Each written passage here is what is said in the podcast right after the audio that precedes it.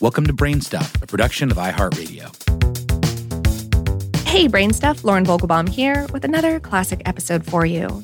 This one deals with some literal brain stuff.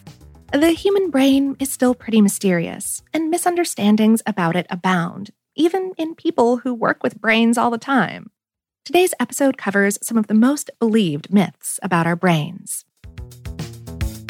Hey, Brain Stuff, Lauren Vogelbaum here. Considering the popularity of brain teasers and brain training apps, you'd think that people would know quite a bit about the brain's role in education.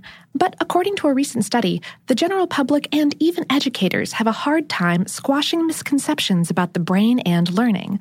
For instance, many of the research participants believed that students' brains shrink without sufficient water, and that kids are less attentive after devouring sugary treats. Both of these statements are totally false, by the way.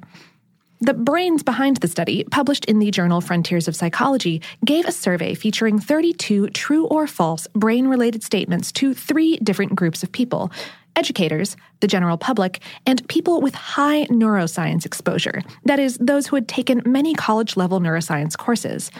Of those 32 statements, the researchers focused on seven common myths that stem from what they call single explanatory factors. That's ones that reduce the complexity of human behavior to a single explanation. Those seven myths are the following, and note these are total myths. One, that individuals learn better when they receive information in their preferred learning style. Two, that children have learning styles that are dominated by particular senses. Three, that a common sign of dyslexia is seeing letters backwards. Four, that listening to classical music increases children's reasoning ability. Five, that children are less attentive after consuming sugary drinks and or snacks. Six, that some of us are left-brained and some are right-brained and that this helps explain differences in learning. And seven, that we only use 10% of our brain. Of the 3,045 general public respondents, an average of 68% believed these brain myths.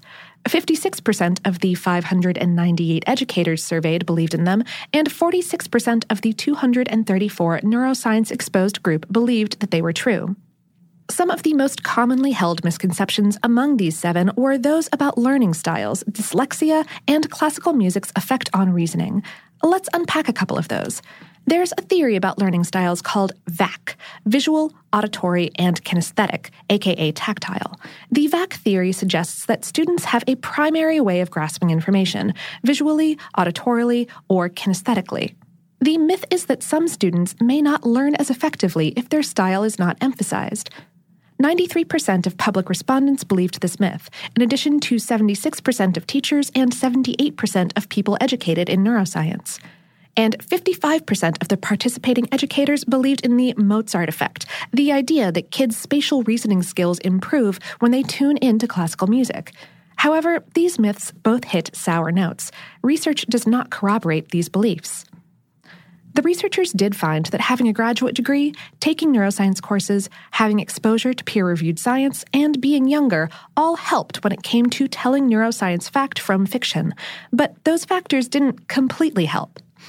Lead study author Lauren McGrath said in a press release the myths that respondents with neuroscience experience believed were related to learning and behavior, and not the brain. So their training in neuroscience doesn't necessarily translate to topics in psychology or education.